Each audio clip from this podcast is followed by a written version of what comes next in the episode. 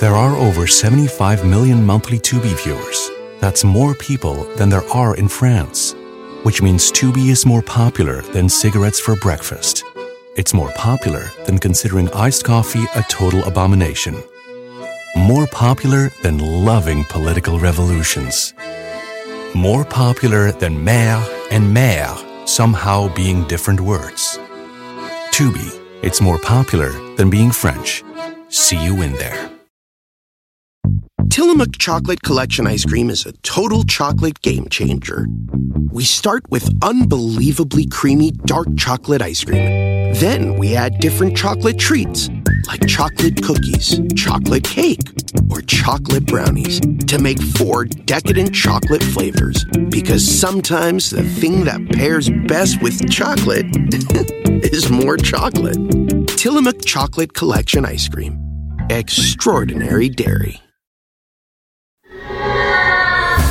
Whether thou art a ghost that hath come from the earth, or a phantom of night that hath no home, or one that lieth dead in the desert, or a ghost unburied, or a demon, or a ghoul, whatever thou be until thou art removed, thou shalt find here no water to drink. Thou shalt not stretch forth thy hand to our own.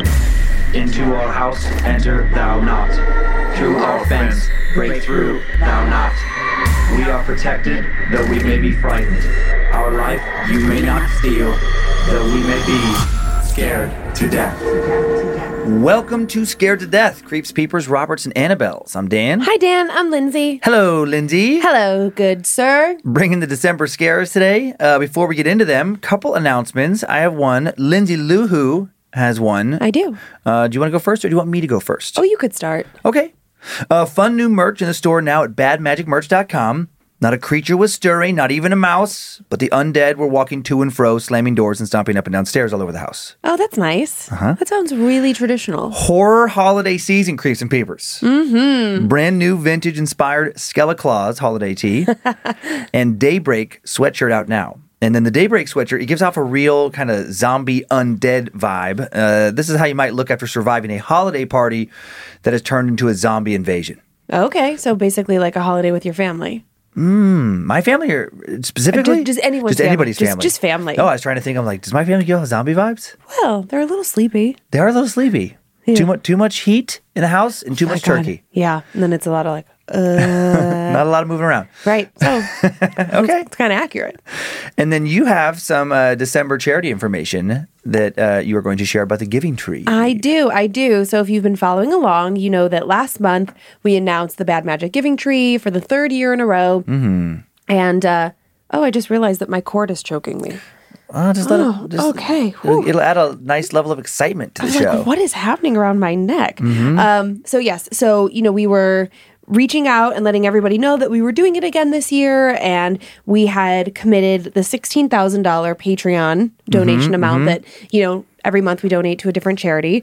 And so that was going to the Bad Magic Giving Tree. And then we volunteered to match dollar for dollar Yeah. fan donations. This was based on a previous year's experience. And we offered dollar for dollar up to $15,000. And so where we're at at this point, uh, by the time you hear this, the vast majority of families will have been shopped for. Uh, if you submitted your family, um, you know, we've already talked with you about the families that we could help. We had 411 families ask for help, which is a significant increase from last year yeah, about three times as much, right? about three times as much. And uh, we were able to help 69 families, which equates to 176 kids. Um, and, and in that 69 families, we actually, a cool thing happened. We just weren't making a lot of progress. We had started out with only about $7,400 worth of fan donations.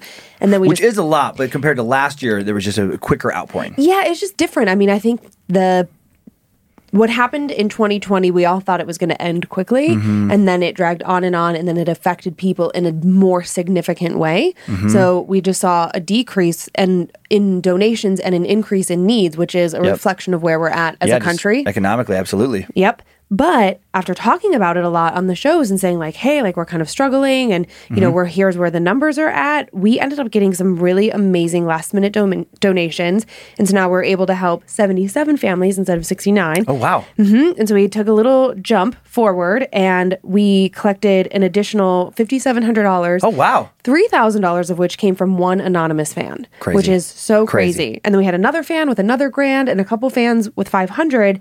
But the truth of the matter with the donations, like what I love about it is yes, I'm so grateful for those people who can make those big impacts Mm-hmm, because it changed what we could do.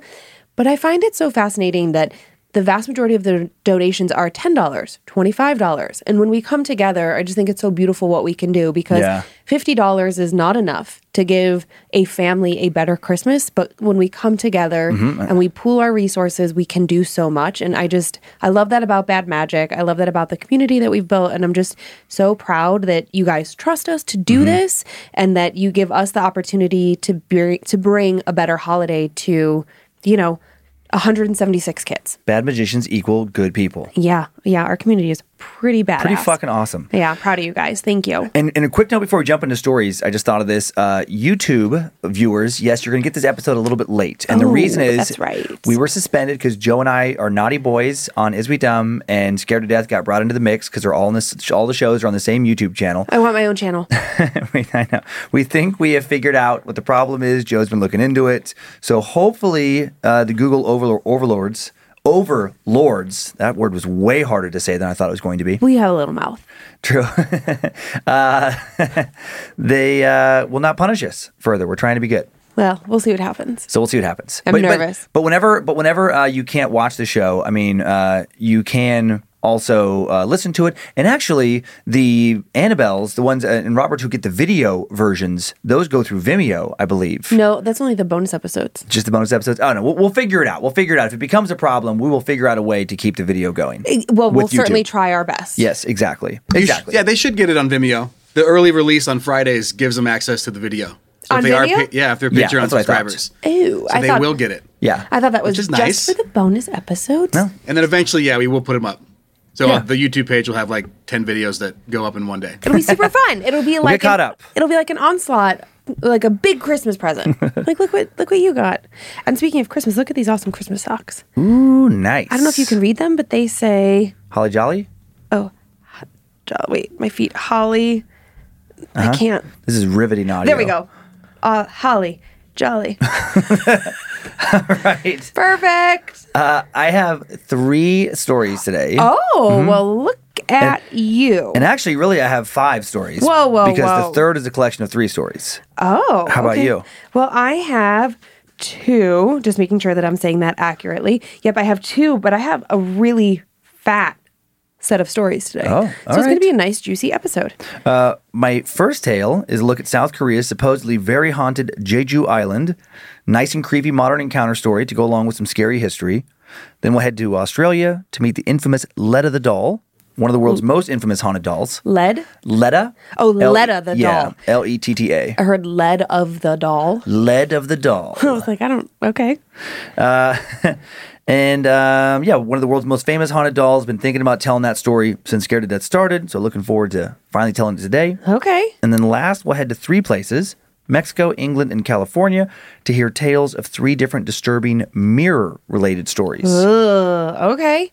Well, let's So- let's dive into it. Yeah, a little bit of time for you to settle in as I set up this first one. Okay, sounds good. Jeju Island, the largest of Korea's over 3,000 islands, known for white beaches, waterfalls, volcanic landscapes, and lush forests. Roughly 700 square miles in size, with around 700,000 people living on it, it's a beautiful island paradise about 60 miles off the southern coast of South Korea, often called either the Hawaii of Korea or Honeymoon Island due to its overwhelming natural beauty. Actually declared one of the global seven wonders of nature in 2011 but it has quite the dark side. In 1948 1949, just before the outbreak of the Korean War, which would begin in 1950, the Korean government was very concerned about a possible communist insurgency on the island. So they sent in troops to deal with it brutally. Anywhere between 14,000 and 60,000 mostly unarmed citizens were butchered, including many women and children. Entire villages were massacred by government forces. Many of Jeju's scenic caves and favorite hiking spots popular today with tourists and newlyweds were once refuges, all often too, uh, or all too often places of death for the island's former residents. Even the Jeju International Airport has scars from this tragedy. Just beside the airport's main runway, a mass grave was found in 2008 that contained 388 bodies. Reported ghost sightings of the Jeju uprising's victims are now common. They're often seen in a lot of the island's abandoned buildings, reminders of darker times. Many today are afraid to demolish these structures for fear of disturbing whatever angry, possibly vengeful spirits might still linger inside. There's an abandoned movie set, hotel, even an abandoned circus on the island, all left completely untouched. And then there are the beaches. So many beaches. Beaches that paranormally seem to be the opposite of abandoned. They're allegedly infested. The waters that surround the island are where many, many Mulguishan supposedly roam. The Mulguishan are vengeful spirits who suffered violent or tragic deaths at sea, often by drowning. The Mulguishan are lonely in the afterlife and said to pull unsuspecting swimmers or divers down to the depths of the sea so that they may have a companion again. The infamous Sewol disaster may have added significantly to the island's Mulguishan population. In April of 2014, a large ferry capsized and sunk en route to Jeju Island. 299 people on board drowned. 250 of them were all students of the same high school. Oh my God. Such a horrific tragedy. How many spirits were added to the island's already crowded ranks? The following is a tale of an encounter with one of the many spirits of Jeju Island, allegedly written by a young woman working as an English teacher in South Korea who took a vacation to Jeju Island. Time now for the tale of Saved by the Dead. During the month of April, I decided to use my school spring break to get some much needed alone time. I was feeling burned out, and rather than visit family like I usually did, I decided instead to take a solo trip and stay in a nice hotel, a place with room service and a pool. I decided to pamper myself a bit. The island was insanely busy, as it usually is in the spring, but even though I waited until the last minute, I was able to make a reservation at a hotel just on the outskirts of Jeju City. Not too far from the airport, but not directly in a noisy part of the city either. Perfect. The hotel was located in the woods. It felt nice to see so many trees after spending months in the concrete jungle of Seoul. It felt nice to, uh, it felt less nice to see my hotel. Paying my fare and stepping out of the cab, when I looked up at where I'd be staying, I was reminded of the Overlook Hotel from the movie The Shining. It looked so dark and intimidating. Even less comforting was the guy working at the front desk. When I entered the lobby, I could instantly feel the hotel clerk handling check ins staring at me. I could feel his eyes burning a hole into me as he finished my transaction without speaking a word, and he handed me the keys to room 104. I snatched them out of his hands, hurried off into my room, very glad not to be looking at him again. Once inside my room, all was well. To my great relief, the room was fantastic. My room looked recently updated, very nice and modern, lots of outlets, new flat screen TV, more importantly, some great soaps and lotions, and enough that I'd be taking some home with me. The bed was very comfortable, and the sheets were so soft. And after working earlier, earlier in the day and taking an early evening flight, I was ready to get some solid rest. I unpacked quickly, ate the chocolate left on my pillow, washed up, and not long afterwards, I was laying my he- not long after laying my head on the pillow, I was asleep. And then less than an hour later, I was very much awake again. Just a few minutes after midnight, I was woken by the sounds of a woman screaming for help. I jolted up to a seated position, hoping I'd just been dreaming, but the screams continued. And then I realized they seemed to be coming from my bathroom. I was absolutely horrified. I had I also had to see what was happening. Whoever she was, she sounded utterly terrified, like she was being attacked. I wouldn't be able to live with myself if I ran away and then found out later I could have helped her somehow. I slipped off my blanket, put my feet on the floor as I realized that the bathroom light was on, even though I distinctly remembered turning it off before I went to bed. I cautiously creeped over to the bathroom and peeked my head around the corner. And I froze when I saw the creepy man from the front desk, seemingly trying to drown some young woman in the bathtub. After thinking for a moment that I had to have been dreaming, this couldn't be happening, I crept back towards my bed to grab the phone and quickly call the police.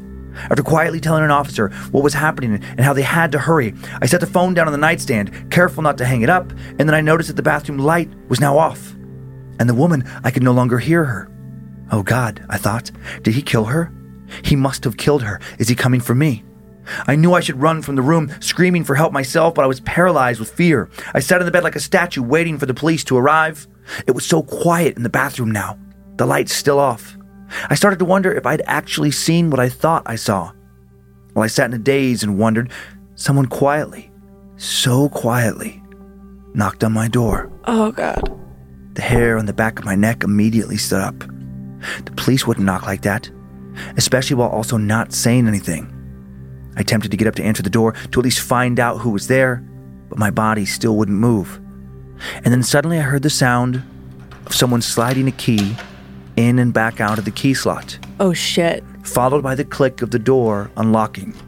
Someone was letting themselves into my room. I tried to think of a hiding place, but I was too late, and quickly a shadowy man rushed into my room, and I felt a pair of hands grab me and push me down onto the bed as the door shut behind him. It was the man from the front desk. How? I had just seen him in the bathroom. I felt dizzy. I now tried to scream, but he put his hand over my mouth, and with his other hand, other hand, he was trying to choke me. For a moment, I was sure I was going to die, but then, as I struggled with the man, I saw a pair of ethereal arms, translucent, ghostly arms, grab him from behind, pull him off of me, and throw him to the ground. As I gasped for breath and began to roll over to the other side of the bed to stand up and run for the door, I recognized the specter now standing in front of me, looking at me with the saddest eyes. The woman from the bathroom. The woman being drowned. And then she vanished as police now pounded on the door. I screamed as I managed to pull the door handle hard enough to let him in, or let them in before the man from the front desk could stop me. Three officers poured through the door, and one of them tackled the man, while the other two placed cuffs on him within seconds. I was taken downstairs by one of the officers, to other officers arriving outside while they searched the room. I soon found out they located hidden cameras in my room and in other locations around the hotel, cameras he'd been using to spy on the guests Oh my God. and he was a person of interest in another murder, or I'm sorry, in a murder of a young woman. After an officer took down my statement, another officer helped me find a new hotel for the night, a big hotel, full of guests in the middle of the city. And after what I'd been through, having so many people around seemed very comforting. I chose to stay there for the rest of my trip. To return home felt like letting him win. When I left the hotel that night in a police car, I looked back at the window of my room and saw, just for a moment, the ghost of the woman who saved my life in the window of one of the rooms. Two days later in the paper, I read about the guy who tried to kill me, and there was a picture of a missing woman believed to be a woman he killed. It was without a doubt the woman who saved me. They found her body out in the woods not far from the hotel weeks later. Many say that Jeju Island is crawling with ghosts, and I believe them. But not all of them are to be feared. That night, I was reminded that the living are often far more terrifying than the dead. Yee. Okay. Mm-hmm. How many times have you been in a hotel room Yeah. and you've wondered if there's cameras hidden in your room? I have, uh, I don't know that I've thought that actually particular thing before. You have? Seriously, never? I don't know if it's because like there was a string of in like my teen years, there was a string of hidden video cameras in dressing rooms, in girls' dressing rooms. that I Mm-hmm. Oh. became infinitely nervous. That was in Cleveland? Or just, Or or somewhere in the, I don't know. You heard about it. Just I don't remember where. Might have Mm-hmm. been in Cleveland. Might have been. I don't know where. Might have just been something I I heard do on the remember news. hearing about that, yeah. but it was like a thing. Like they would um two two way mirrors. And so you'd be like in there naked or like, you know, whatever, Almost change your naked, yeah. clothes. And yeah. Weird, creepy. And you think about that with hotels sometimes. I'm surprised I, I do. I wonder, I wonder how often that has happened. Hidden uh, cameras. In, Well, in, in rooms, yeah. don't rooms. look. Don't look. It's the same reason that I try not to look up too often. The last time that hotel had bed bugs because it freaks oh, me out. Yeah. Yep. Yeah. Yep. Oh, that is so creepy. And also a reminder that when you lock your door from the inside, Oh, put the bolt over. But the yes, there's usually two locks. A lot of times, if you turn the handle up, Mm-hmm. Yeah. it's like an added lock, or there's that extra deadbolt, and then there's the latch. Oh, yeah. either like a chain or a bar. yeah, sometimes I forget to put that up, yeah. never. I would never forget to do that. Well, good reminder, like you said. Uh, I have some pictures. Okay, God, I thought he was going to be a ghost as well. Oh. I thought when the cops showed up, Mm-hmm. it was all going to be a figment of her imagination. I didn't Yeah. think it was going to be part reality and Yeah. part other Well, reality. Yeah, because I liked it. Whatever happened in the bathroom clearly was like a flashback type thing. So that him wasn't the physical him. He was outside of the room when she was seeing him yeah, in the bathroom. Yeah. What a weird combination. Mm-hmm. I didn't think about bouncing in and out like that. Yeah. Interesting. Uh, this first picture is a photo of just a, a bluff on Jeju Island, very Holy popular photo spot. Yeah, this island is so beautiful, and it's the so geog- beautiful, but are we ever going to go there? Yeek. The geography is so diverse. I would love to go here. It, it really is like it reminds me of Hawaii in certain ways. I get the comparison, but it's just so haunted. yeah, but it's also very beautiful. Uh, this You could is, just go to Hawaii. but there's so many different like uh, types of foliage on that. There's like pine trees. Actually, so random. I wasn't even going to bring this up. I didn't write it in my notes, but like uh, Christmas trees. Um, I didn't heavily research this, but a couple articles I looked at said that the American Christmas tree tradition, like the kind of trees we tend to use, and I can't remember what type of uh, pine it is, come from this island. Douglas fir. No, it's a different. It, it's like the the perfect, like very lots of branches, very thick little Christmas tree, kind of shorter Christmas tree. But they um they Hmm. Grow spruce? they grow tons of them. No, but they grow tons of them over on this island. And uh, I was like, oh my god, that is like the perfect quintessential Christmas. And I guess like GIs returning from like the Korean War started kind of bringing these back. And I don't know, but it's this Oh. island has like Christmas tree uh, little forest looking thing, and then like other um uh, what is it deciduous like forest, but it has like it feels like a good place to film movies because there's so many different landscapes on one island. Mm-hmm. Got it. Okay, so another picture, just a photo of nature.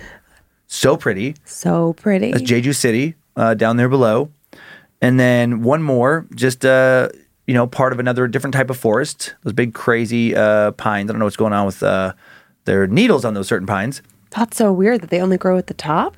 yeah. So that's and that's not the little Christmas tree ones. I don't know what's exactly going on there. Obviously.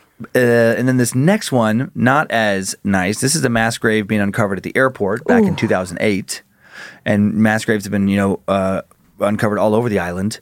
And then this is uh, the only picture I could find of that abandoned circus. I wish I could find an outside exterior shot, but there is this like yeah, like crazy circus that has just been completely abandoned, and that's like the uh, I guess auditorium or arena, whatever you whatever you want to call it, where they would sit and watch the performers. Huh. I wonder if it was a circus the way that we think of a circus, like with Not a traveling circus. Oh yeah, Or if it just like if that translates to auditorium, because that doesn't look like auditorium maybe. Yeah. Yeah. I just wonder Yeah. if it's the same. I don't but know. still. Mm-hmm. I wish yes. Find me the outside. Yeah, I just could not find a picture of that. Uh, do you have any? that poor girl. I know. I can't believe she stayed on the island. I would GTFO right away. Go back home. Yeah, absolutely. I just want my own bed, security and comfort of my own house, and like, It'd be weird to stay at a hotel after that. well, yeah, and then like, I don't know. I guess I would be afraid that that guy was somehow going to escape from police custody and, track then- you down? I don't know. Maybe It's extreme. Yeah. Is it? Yeah. It's extreme that he put cameras in my room. Mhm. I don't think he was going after her though. It's whoever no, happened to stay but, there. But now it is her. yeah. I mean, I bet. I bet uh, he just like saw who was checking in, and then he's like, "Oh, I'm gonna put you in the special room." If it was like a girl he, he was attracted to, oh yeah, if she fit his profile type. Mhm. I'm sure some rooms had you know the, the elaborate camera setup. Blah. I guess for the rest of her life, she's not staying in hotels. I have, a lot, I have a lot of hidden cameras in our room. you do? Mm, I have a secret control room in the in a basement you don't know about. Oh, that's so cool. Mm, sometimes I just go down there and just watch the monitors, see what Yeah. everybody's doing. What do I do?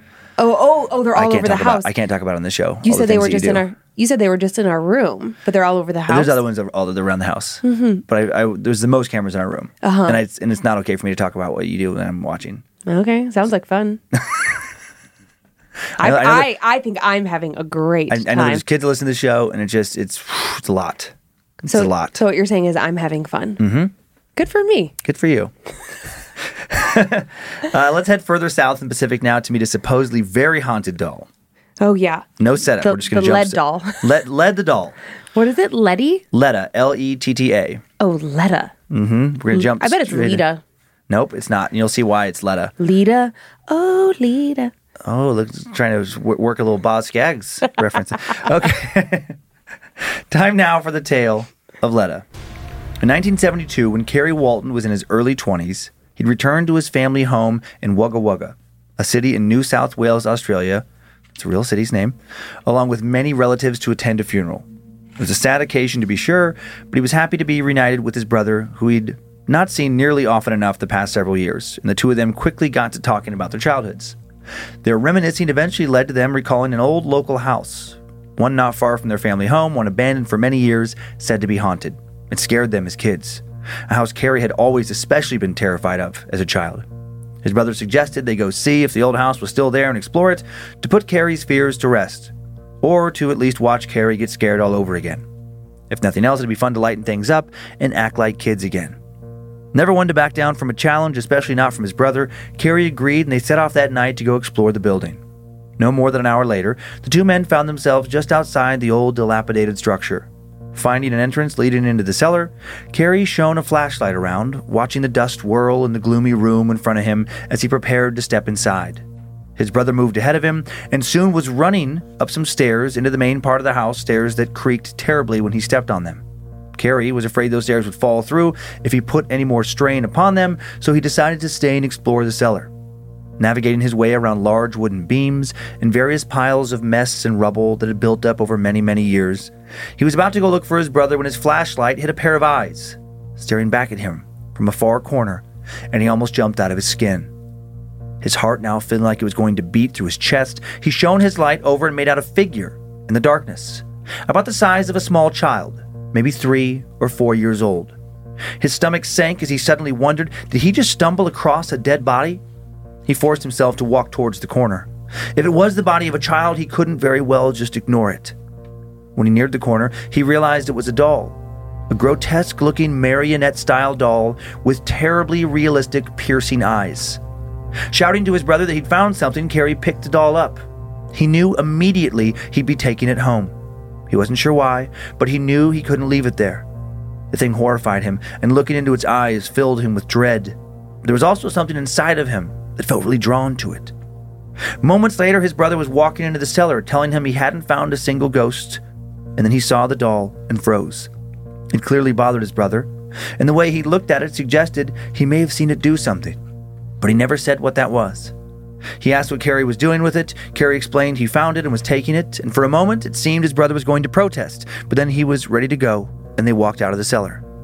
As soon as they exited the building, a raging storm hit, seemed to come out of nowhere, and then the brothers ran straight to their childhood home.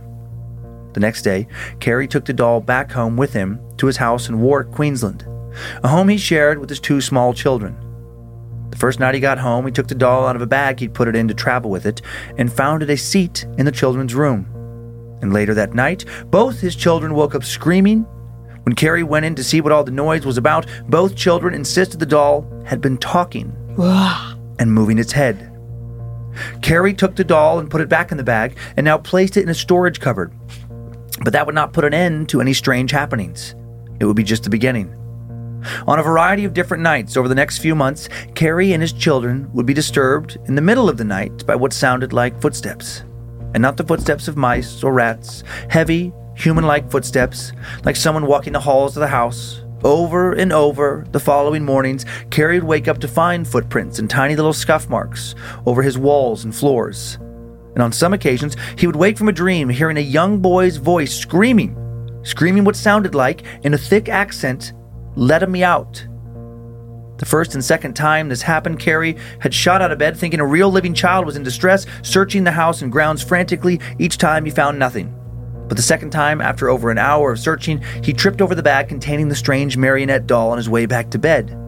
A bag that had somehow moved from the storage cupboard to the upstairs landing. Soon after all this, Kerry found himself in some financial difficulty, his pottery business not doing very well, and he suddenly advertised the doll for sale, thinking some collector might pay a decent amount for this strange antique. Almost immediately, a woman did offer $400 for the doll. Kerry wasted no time picking it up, carrying it to the car, and driving him to getting ready to drive him to this new home. As he walked across the driveway, another heavy rain started to pour, as if from nowhere. It had been sunny and clear all day. Now, feeling a little strange, Kerry carried the doll the rest of the way to his vehicle, started it up, and started driving. On the journey, Kerry's strange feeling worsened. He suddenly felt like turning around and heading back home. When he arrived at the buyer's house, Kerry exited the driver's seat and went to open the back passenger door where the doll was set. He put his arms around the doll and lifted, and he claims the doll wouldn't move. It was as if some invisible force was pulling the doll down as he was trying to lift it up. He stopped. He suddenly had no interest in selling it anymore. Yes, he needed the money, but he felt like the doll was somehow more important than money. The doll obviously did not want to be sold, and Kerry did not want to sell it. He didn't want to sell him. He never did, really. Instead of heading straight home, however, Kerry and the doll now traveled to Queensland, uh, to a Queensland museum. He decided that if he were going to keep the doll, he should try and find out more about it. The nails in the doll's shoes led to the curator at the museum placing the doll's age at approximately 200 years old. He also determined that the doll had been handcrafted in Eastern Europe and was made almost entirely of wood, except for its glass eyes and human hair. Once home, armed with this new information and a new name for the doll, he now was calling the doll Letta, as he thought the name sounded European, and because of the screams, it sounded like Letta me out. Kerry found a permanent space for Letta in his living room, and the very next morning his luck began to change. For the good. He awoke to enough orders for his pottery business to begin to get his family out of the financial slump they'd been in, and the whole house seemed to have a happier, more uplifting feel to it. Knowing in his heart Letta was somehow responsible for all this, Kerry began contacting psychics in order to get some kind of grasp of what was going on with this mysterious doll. All the psychics he saw gave him a version of the same story.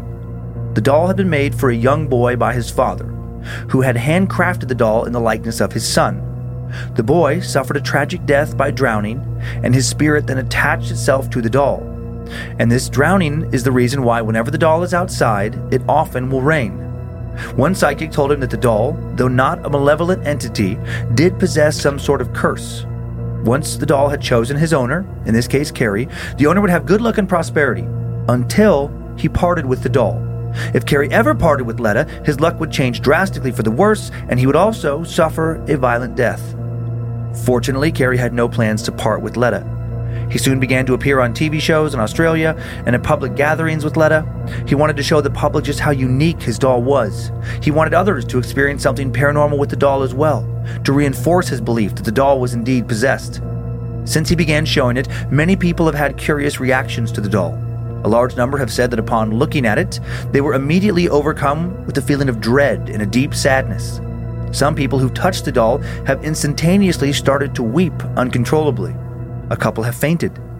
Dogs seem to universally hate the doll and either whine, shake, or snarl and bark when near it. Letta has been witnessed moving on its own by so many people since Kerry brought it home in 1972, from small movements of its hands or a turn of its head to even claims by some of seeing it fully walking on its own. Kerry still lives happily with Letta, somewhat, loves his doll, though he claims sometimes he does have a hard time getting a full night's sleep around it. But he'll never part with it, not even if the doll does scare him from time to time.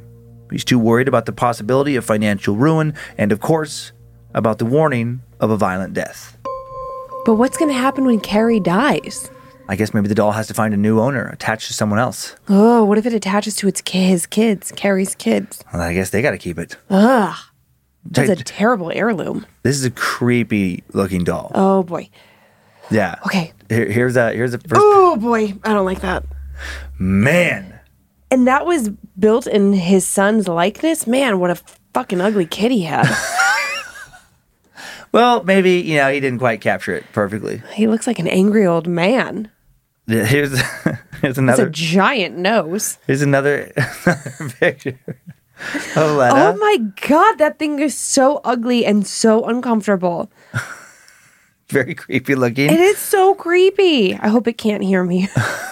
One more picture of Letta in a rocking chair. I don't know why a rocking chair makes it look even more creepy. I like his hands on his hips. Now it just kind of looks like a weird leprechaun. Yeah, it does have a little leprechaun vibe. It just looks so angry. Like Uh, maybe 'cause the furrowed eyebrows. Yeah, brow, the- the brow, big yeah. nose, the big eyes. It does not look like a child. It looks like a man's head on a small body, but very creepy. Like don't don't buy me that. You don't want that? You don't want a replica? Yeah, no, thank you. I, think, I think I saw some replicas on the on the web. oh, probably. Letta the doll. Letta me out. That's Mm-hmm. I know he, it's kind of goofy. that's pretty. No one says Letta me out. Let me out. I, I think it was because of the accent. That's what he heard. I know that part. It was hard to read without Take laughing. seriously, yeah. Yes, that Yeah. part. And actually, that that part is the reason I kind of like hemmed and hawed on this story for so long. Letta me out. Because yeah, because there's some great elements, but also some just like it sounds a little corny. Like I just don't know. Like if I would be that scared, if I, if, if I woke up and I heard like "Let me out," I'd be like, "Oh my god." I'm terrified. But if, I- if I woke up and heard, let me out! Let me out! I'd be like, come on. Come on, Get out little here. guy. Get out here, little goofball. Run, run Let me down the out! Let me out! Right, it sounds like a little Mario character. right. right. Uh when he was Here we go. You gotta let me out. exactly, Yeah. exactly. When Kerry was at the house with his brother, Yeah. and he shines the flashlight and he sees two eyes. That was the scariest Yes. part of the story for me. for The- the sure. The, meeting of the doll. Uh huh. Uh huh. Because then I thought, well, okay, if you're searching an abandoned house and you see two eyes, do you want it to be A, a doll, or B, a dead body? Uh, doll. Dead body. You'd rather have a dead body? What's wrong with you? Because then I know it is for certain what it like. I know for certain what it is. Then I can What call the- the cops. The authorities Hmm. can take it away. Yada yada yada. They can investigate whatever. Doll, Jesus. doll. Look at what happened to Kerry. He is stuck with this for life. This Mm-hmm. thing is not necessarily. What if a dead body turns head? Well, that's I, that's not an option I Oh, considered. okay. I mean, dead bodies do move sometimes. What if what if it was a doll, but it had the Mario voice? So it's less threatening. What It you have made- like a little string you pull. What if you what if you just made eye contact and then and then the doll was like, "How are you doing?" I guess that's more Mickey Mouse. Hey, how's it going over there? Uh, that's, then- that's not as scary. And then does he say, "Let me out"? oh man, could you let me out? I'm tired of being in this basement. Right, that wouldn't be too scary. Now you're Woody the doll. now it's a little bit Woody. Hey, everybody. Yeah, exactly. I just think I would rather have it be a dead body. Hmm, okay. It's just Fianite. The doll, who knows? Why is the doll there? Why is it the last remaining thing in this abandoned Mm-hmm. house? Why didn't somebody else take it previously? Is the doll possessed? What could Yeah. it do to me? Like, it just has too many variables. Sorry, I, I like. I was uh, with a with yes, a letter. go ahead. I'm going to pick up the thing I dropped. and then the uh, the Fianite. Um, you threw it threw a little extra syllable in there. Here's a Fianite. How do you say it? Finite.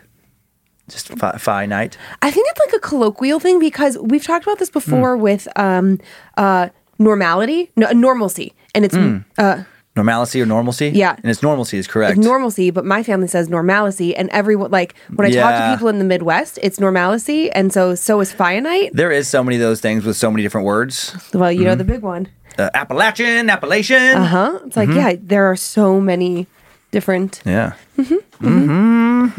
Oh boy. Oh boy. Right now, I can already feel the audience raging. It's not Appalachian. Uh, well, we're not going to Appalachia or Appalachia. okay, where are we going, my friend? Uh, we're gonna we're gonna go talk about mirrors. Ah, fudge. Before I share three quick little hitters, uh, it's time for our sponsor break.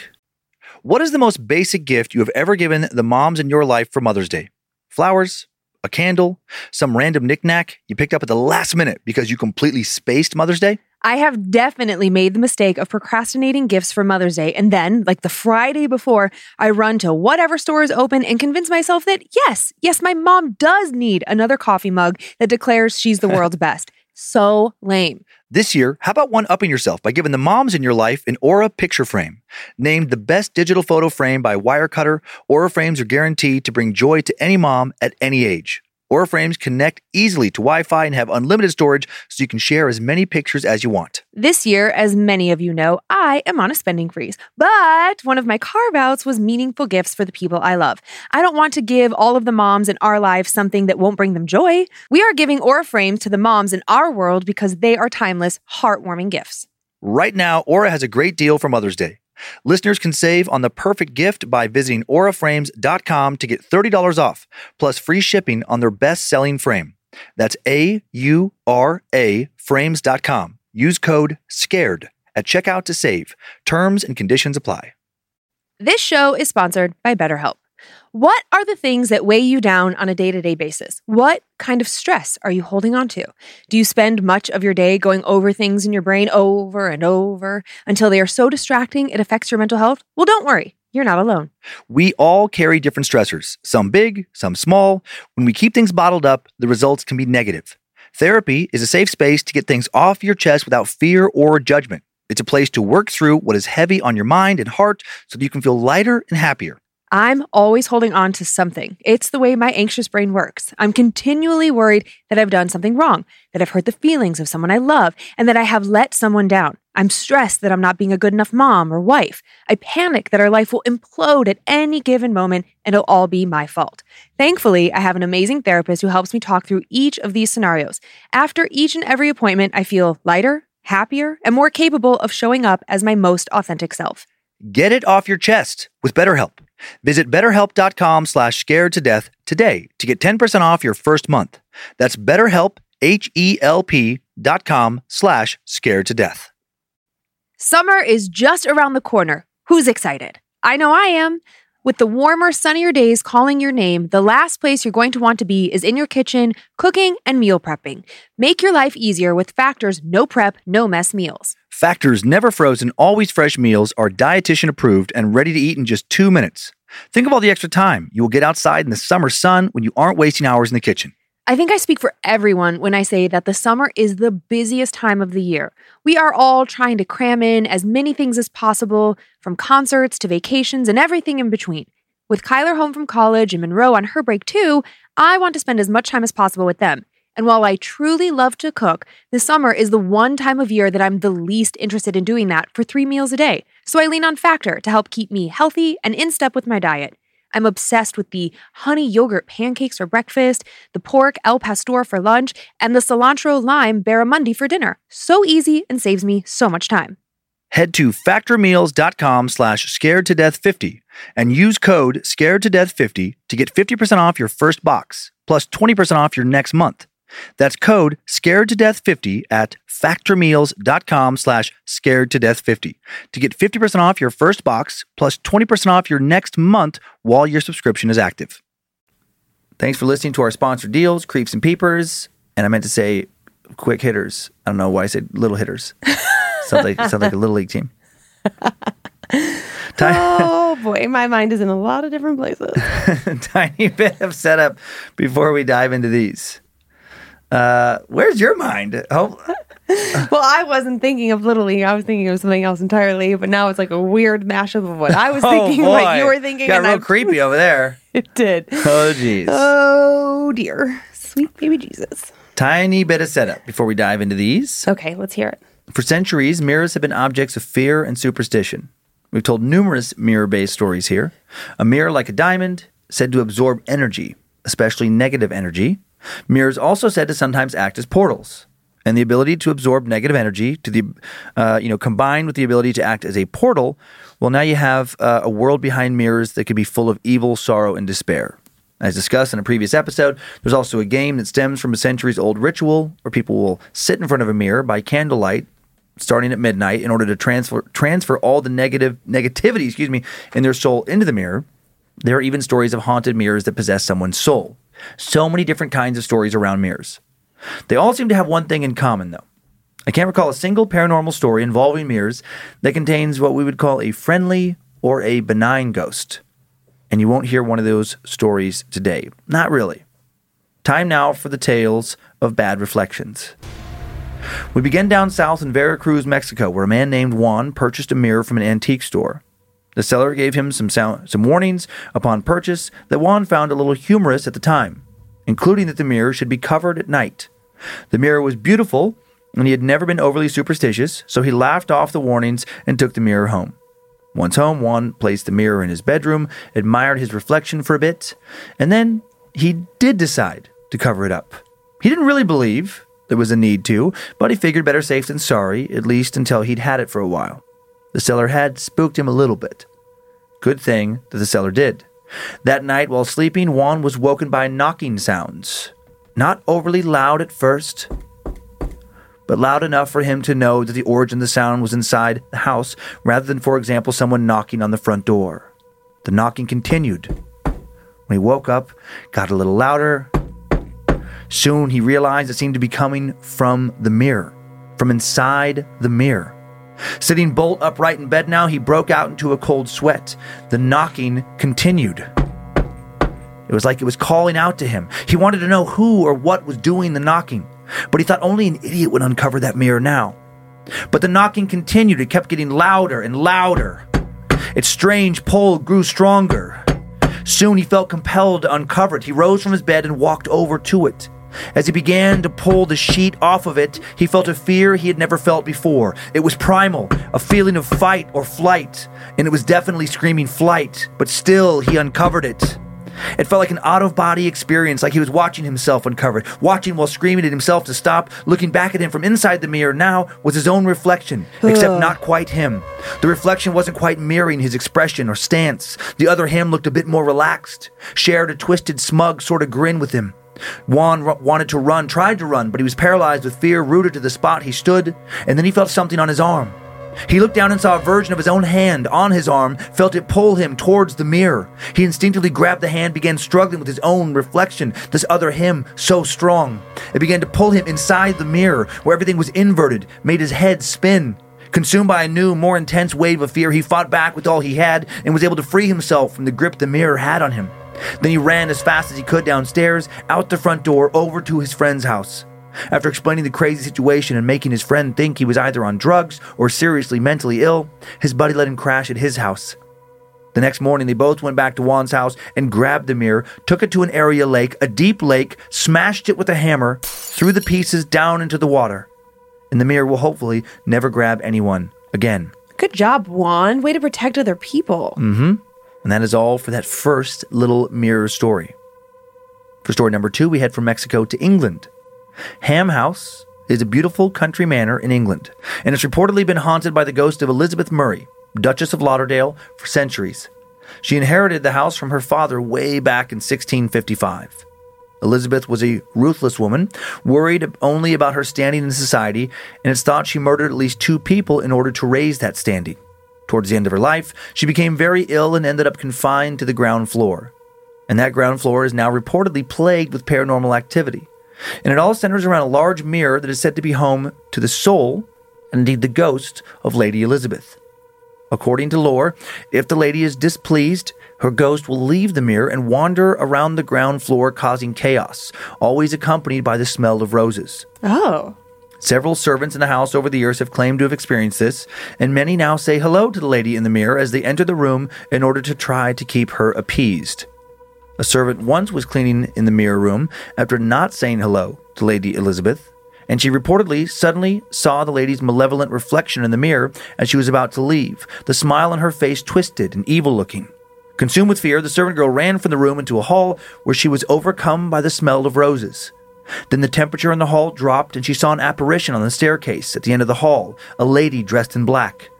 The servant girl ran from the building, never to return. Many others have also seen either the lady in black or a face in the mirror in England's Ham House.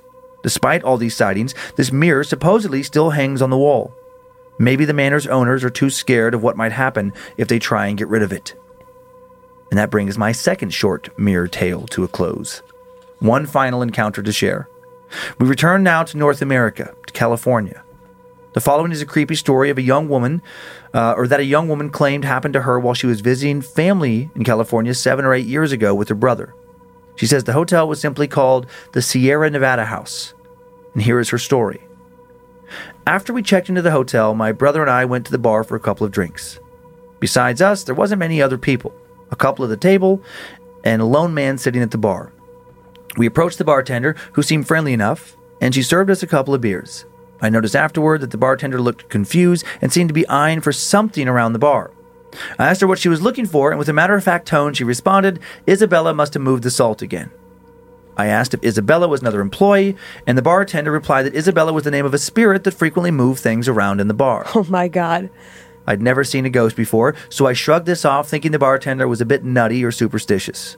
After a couple of beers, I eventually had to use the bathroom, and while walking back, something happened that to this day I cannot quite explain. I paused in the hallway to look at myself in a long mirror, and in the corner of the mirror, there appeared to me to be a woman in a blue dress. I quickly turned around to find that I was the only one standing in the hallway. When I turned back to the mirror, the woman appeared again, only this time completely in black and white. I quickly jumped away from the mirror, looked up and down the hall, and again, no one there. I tried to calm myself down, walked back to the bar where I told my brother what happened. The bartender overheard, chimed in that it was indeed Isabella who I'd seen. Oh my gosh. She said the spirit was once a member of the kitchen staff who caught her lover in bed with another woman in the hotel many, many years ago. When she confronted him, she ended up being pushed off of the balcony and fell to her death. Ever since, she's been haunting the staff and customers, moving items, or appearing in the long mirror as I'd seen her. After the bartender was out of earshot, I convinced my brother that we needed to find a different hotel. Mm-hmm. I now couldn't shake the feeling that someone was watching me. Someone I couldn't see, Isabella. He, of course, called me crazy, but we left nonetheless. I think, although he wouldn't say it, he was as happy as I was that we were going somewhere else. A few years after our stay, I guess that hotel burned down. I wonder if Isabella was somehow responsible. I mean, probably. She's not happy. Yeah, angry about what happened to her. Oh boy, I will have some things I'd like to say to you. Okay. Okay. Um, it sounded like the upside down when they went into the mirror in the first story when Juan went into the. Oh, everything all inverted and stuff. Yeah, yeah. I didn't yeah. think of that. Stranger Things. Mhm. I was so happy. I mean, I know I said this, but I'm so happy he got rid of the mirror. Why wouldn't? Yeah. Why doesn't everybody do that? Maybe they're afraid of what they'll unleash. We've talked about that before. they but- break it. Maybe, but do we know? It does seem responsible to try and like destroy it so other people don't get affected. If you truly I believe so. it's malevolent. I think so because I mean I don't know that we've ever. Have we ever explored anything? What do you hear that? It sounds like a big truck. Oh, I was by. like, I'm like, are, is one of us breathing heavily into the mic? no. Trash truck smashing that Oh. uh, dumpster around. it did sound scary though. I was like, what is happening? It was happening all through your story, Yeah, and I like, I I, thought I like w- hit the mic. Ooh, okay. I don't know if you guys can hear that, but we can hear it in our not. ears. Yeah. But yeah, I don't. Have we ever had a story where someone's broken a mirror and it's quote unquote released something? Uh, not that I can recall. So I actually. don't. So I don't know why we think that. I mean, True. I mean, I get it. Like it was Yeah. in a logical sense of like, well, if you smash right. it, If it- something's in something and you, I, yeah, I don't know why we think about that either. Yeah. But I think Juan is a genius. and then it made me think, oh yeah, okay, from now on, any t- if we ever move, Yeah. I'm only buying new mirrors for the house. I'm not even taking the mirrors from this house Yeah. and putting them into another house because who knows? Maybe there's something in the mirror already, but it's happy in that house. I don't want to risk it. Okay. New mirrors, always, forever, for life. No antique mirrors. Not even a like thrift store mirror, not even a Hmm. used mirror from a friend. Only brand new mirrors. I don't, I don't care if they come from India, America, China, just fucking Just brand new. new. Just got to be new. Uh, I have a few pictures. Okay. uh, this first one is uh, wow. England's ham house. Yeah, one of those amazing the 17th century manors. Holy Hades, as my mom would say. Yeah, no pics uh, of the Wow. interior, but man, what a beautiful structure. And the and the la- the, the, The groundskeeping, the landscaping is Yeah, amazing in those so English manors. Green. Mm-hmm. So perfect. So precise. So Yeah. Those trees are all cut exactly the same. Yep, those little hedges almost. Yeah, the shrubs. Very finite. Very finite. Very finite amount of cutting. Uh, this uh, next one is the Sierra Nevada House Hotel. And that Oh, was that from looks so cute. little uh, mountain hotel. But then it is no longer there because it burned down in December of 2015. Oh, and there dang. is a picture of it, you know, as the firefighters are putting out the, uh, you know, have just put out the flames. Yeah. Where Where is it in California? I don't. Oh, man. Uh, Placerville, I believe. So, like uh, east of Sacramento. I think it's, Oh. uh, yeah, not. Placerville? I don't know that one. Yeah, Placerville's like an old mining town that, you know, like uh, during the uh, mid 19th century when all those gold rushes were happening in California. You don't say. It was like, like where the 49ers term comes from. Yeah, and then Placerville, I I think it's between Sacramento and Reno. I'm I'm pulling that out of my ass, but I don't think I'm too far off. Coloma? That's what I'm getting on the internet. Paloma? Oh, oh Co- it said- Coloma or Coloma. Coloma? I C wonder O L O M A. is where that hotel was. I wonder. Yeah. I wonder how far. You know, out of curiosity now, because it'll stick in my brain. How far is Coloma from Placerville? I got. to I got to know if I was in the ballpark. Okay, let's hear it. So if you do a, a distance from Coloma to Placerville, California, Google should throw up the just because I do that all the time because I'm a maniac. Okay, uh, give me a sec. So I'm just looking at a map, trying to find it, and it's not on the map. So Yeah, you don't have to do a map. You don't have to do a map. You just have to do a Google search and you say um, Placerville, California to uh, Coloma, California distance, and it'll throw it up in miles. Well, I do I do it all the time on Time Suck just to fi- figure out how far one place is from another. And I, I did that to actually find out in the initial story how far off the coast of South Korea the Jeju Island was. I'm trying to do it on my phone. It's a 17 minute drive. Boom! Nine- 9.4 miles. Boom! If you walk, it takes longer. Less than ten miles. So I was okay. I am continually amazed Yes. at your random geographical knowledge of places that most people have never heard of. Why do you know these things? I don't know. What is wrong with you? I don't know. or what is amazing about you. I was uh, Marco Poloing with my friend, our friend Liz, this morning, and she, I'm like a not as smart, less helpful Rain Man. Yes, exactly, exactly. And she said to me, she's like, "Oh, I was just listening to, I hadn't listened to Time Suck in a couple weeks, and then I was listening to a new episode. She didn't even say which one. She goes, I mean, Dan is just, his brain is so amazing. Well, I'm not. I'm not just regurgitating it from memory. To be fair, on Time Well, Suck. she knows that. Okay, yeah. No one thinks that you are. Yeah. That doesn't make you not smart. That that's doesn't. nice. I mean, you still did the research, Mm-hmm. you still comprehended it, you took it, you reformatted it, and regurgitated it in a way that makes sense to more people. I mean, that's the whole premise of the show. I'm trying to become a robot. Oh. Hmm. Yeah. Ooh, are we gonna do robot sex? Yeah, I'll be the robot. Obviously. I'm trying to turn my brain into a robot brain. I can, Okay. you know, just uh, process information faster. oh, okay. You get it. I get it. You're like a you're like artificial intelligence. Kind of. Mm, I get. When are the implants coming, Elon Musk? Give me an implant. I Oh, want, I want- Elon. I want, some upgrades. Okay. I want, Yeah. little, I want little chips put in my head. Wouldn't it be so fun if you like got to go somewhere and like plug yourself in and you got updates? Yeah. I mean, so. I mean, you'd glitch Cool. sometimes, which would suck. Every once in a while, I'd have like a. Do you- I'd, I- I'd, have, I'd, have, I'd, I'd have, you have to like smack my head. Like, hey, I had a little glitch there for a second. They got to get the new bugs worked out. But you glitch anyway, so I should try right. I already smacking glitch. you in the back of the head. no, I don't think it works that way when it's just organic. I want to try it. Mm. Right, You you Right, hate being hit in the back of the head. I really remember do. one time very early on in our relationship. I don't mm-hmm. know. I was joshing around. joshing around, I was as kids just say. joshing, as Kyler says, and I like whoop the of the back of the backside head. head, and you I was like, yeah, yeah, yeah don't do your head flipped around so fast. You're like, don't fucking do that. I said, I said, don't yeah, fucking you, do that. you yelled at me. You, I mean, Oh, man. I don't think that you could help it. It was such a knee jerk reaction, and then I think you said something about like your dad used to do that or something. Is that what it was? Oh man, this is something I should be talking about in therapy. Uh, yeah, you and Debbie need to have a conversation about why you don't like to get hit in the back of the head. Now I'm trying to remember. I really don't like it. I have know. to remember. Yeah. We every every person has like a certain thing that Yeah. will just send them over the edge, and that seems to be yours. Yeah. I'll have to keep that in mind in case I need to bring it out at some point. I don't even like the thought of it. Yeah. Yeah, I know you're having a visceral reaction. uh, do you have a squish squish? I do. Who you got? Oh yeah, I put the red one there because I thought like we were in the holiday season, and I wish that we had a green Layla. Why Hmm. are you looking at her so weird? Just checking her out. Yeah. Whoa. She you- looks cool. did I, I was, she I was was, like- I was really thinking about the colors. It's a really good color of red or shade of red. Oh, okay. Well, I think that you've used her before, I haven't have, you? I have, but I was just noticing her in the light more this time. How's her sniff? Good. She's good. That's a solid smelling Layla. Mm-hmm. They, hold, they hold their smell for quite some time. It's Who- impressive. Do you call her like Rayla, like Red Layla, or like does she have a special name? Hmm. Because we have like Layla, Trayla. Rayla. I like Rayla. Yeah, that was a good one. Rayla sounds like a dancer. Okay, well now you've taken it somewhere else, as you often What? Just do. like a ballroom dancer I meant. oh, Somebody oh, does like salsa and things and Okay. uh, foxtrots and stuff. the foxtrot. the world's least sexy dance ever. the foxtrot.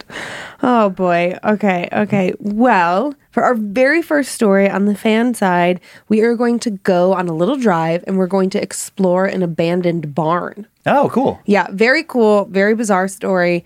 Um, growing up where you did, I imagine that you probably didn't do stuff like this. Like my friends and I would just get in the car and drive. Hmm. We would just go for drives. Like there was nothing to do, there was nowhere to go, there wasn't a party or whatever. Oh, yeah. But you would just drive around Yeah, and kind of just like get lost. But We didn't have any cool places to drive. well, no, because you just lived in a canyon, so you're like there was no like side streets or neighborhoods to explore or houses to go. Be like, oh, someday I want to live in that you know big house or whatever. No, cruising wasn't really a thing in Riggins. It's just, just not big enough. You'd seem it'd be so lame. Did you ever go like cruising, uh, like when you lived in Spokane or LA or Vegas? Not really. No. No. Okay, that's a Yeah. foreign concept. to you. Well, you know I love a good I know drive. people. Yeah, I, yeah, yeah. You like a good drive. I know people do it. I like love a and stuff, Sunday drive. I and I and I've gone on like drives. I don't know. I guess I never really did do cruising. But no. yeah, No, not really. Okay. not really. Well, during the like the early phase of the pandemic, I would convince you to like go for Sunday drives. Mm-hmm. Because there was nothing else to do. it is, it is fun sometimes. I used to go on drives through the Hollywood Hills with my best friend when we lived in LA. Yeah, that's that's cool uh, scenery. Very interesting. Yeah. Well, these two fans, uh, man, they they really go for it. And I mean, I have to say, in all of my drives, I've never gotten out and explored anything. I just stay in my car. Mm-hmm. These Yeah. these kids, It took it further. they they took it too far. Hello there, King Creeper and Queen Peeper. I've been listening to Scared to Death since episode three when it came Wow, up thanks. on my Spotify You Might Like suggestion and was immediately smitten with the I try to scare my wife with spooky stories show summary. I've since been absolutely in love with the show and have listened to every episode, including the bonuses, at least once.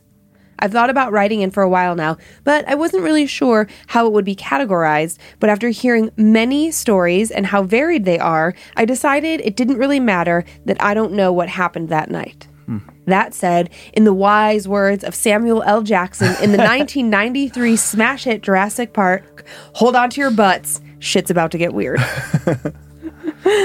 I grew up in rural Oklahoma, and as you might imagine, there wasn't much to do. We had a 24 hour Walmart and an IHOP to visit when we were drunk at 3 a.m. But otherwise, our options were drugs, fucking, or driving. For the most part, I was part of the group that chose driving. My friends and I would drive for hours on end. Sometimes we knew where we were headed, and other times we just got lost intentionally and would then figure out how to get back home. We were also intrigued by- by the idea of urban exploration, but given that we were halfway to the boondocks as it was, there was really nothing urban to explore. Instead, we settled for old cemeteries and abandoned buildings that we came across on our aimless trips. One friend in particular that was most frequently my driving buddy, we'll call her Steph. Steph and I had a little game we would play. Whenever we got to an intersection, the person in the passenger seat would point which direction they wanted to go, and the driver would follow instructions. We definitely ended up in another state more than once, but that was part of the fun. On one of these trips, we had found our way deep into the heart of BFE with absolutely no clue where we were. There were definitely no clearly marked delineations between towns this far out, and this was the age of independent GPS devices, which we did not have with us on this trip. We were getting ready to start figuring out where the hell we were by way of driving towards whatever lights we could see in the distance in hopes of finding a gas station when we saw an old, apparently abandoned barn set way back from the main road. It was clearly not in use, and there were wood panels on the side of the structure beginning to cave in, and the roof was somewhat mangled. It gave the feeling of having been just off the path of a small tornado. Of course, we were immediately excited to explore. It was just past one in the morning, and if we could get a little extra from our trip and have a story to tell, we were definitely going to take that opportunity. We found a small dirt road that appeared to lead straight to the barn, so we turned off and headed down, hoping the little station wagon could handle the rough road. We made it about halfway before the road became too difficult to navigate, and we decided to get out and walk the rest of the way. Being heavy into our goth phase, we were both wearing boots and we had, had kept flashlights on our keychains for situations just like this. So there really wasn't a question about whether or not we could trek in or not. It looked like a pretty standard barn from the distance that we were at. Faded red paint, large doors that had probably been white at some point. One was lying on the ground a small distance away from the barn proper, and the other was clinging to the frame by loose hinges. Steph and I were joking together as we approached something about the barn being haunted by the cattle of days gone by. we were maybe 100 yards away when we started to smell it. It definitely smelled like something decaying, but we couldn't figure out quite what it was, if it had been something that had been alive or not, because it smelled kind of sweet. We pulled up hmm. our shirts over our noses and pressed on, because finding a dead animal would be one hell of a story to tell our friends, and maybe we could even get some cool pictures to post to uh. our MySpace pages to brag about how tough we were for getting so close to something so gnarly. When we got to the barn doors, we were fighting back the urge to vomit. The stench was strong. But we had made it this far, so we had to see what was inside the barn itself. We shone our key light, our keychain flashlights in. They didn't illuminate much, but we were able to tell that the hay that the hay loft had collapsed and there looked to be something large and dark lying at the back of the barn, which we assumed must have been what was causing the smell. I moved first, and as soon as I stepped into the barn, this incredibly loud buzzing sound started up, like someone unpausing a cassette tape. It sounded like being completely surrounded by winged insects, like the sound of a fly passing right by your ear, only thousands of flies constantly swirling around me, each one as loud as a motorcycle engine. I couldn't see anything that would cause the noise, and looking back at Steph, she seemed confused. You don't hear that? I half shouted at her. Hear what? She responded, barely audible over the noise. I motioned for her to come closer, and as soon as she crossed the threshold, her hands immediately shot up to her ears to block the sound. We had a quick exchange of what the fuck before we started shining our flashlights around the barn in search of the source of the smell and now the sound as well. We were both pointing our beams at the back of the barn when we saw the dark shape begin to move. It looked like it was almost boiling, the way it seemed to ripple, and then it stood up. The only way I can describe it is that it looked like it was uncoiling.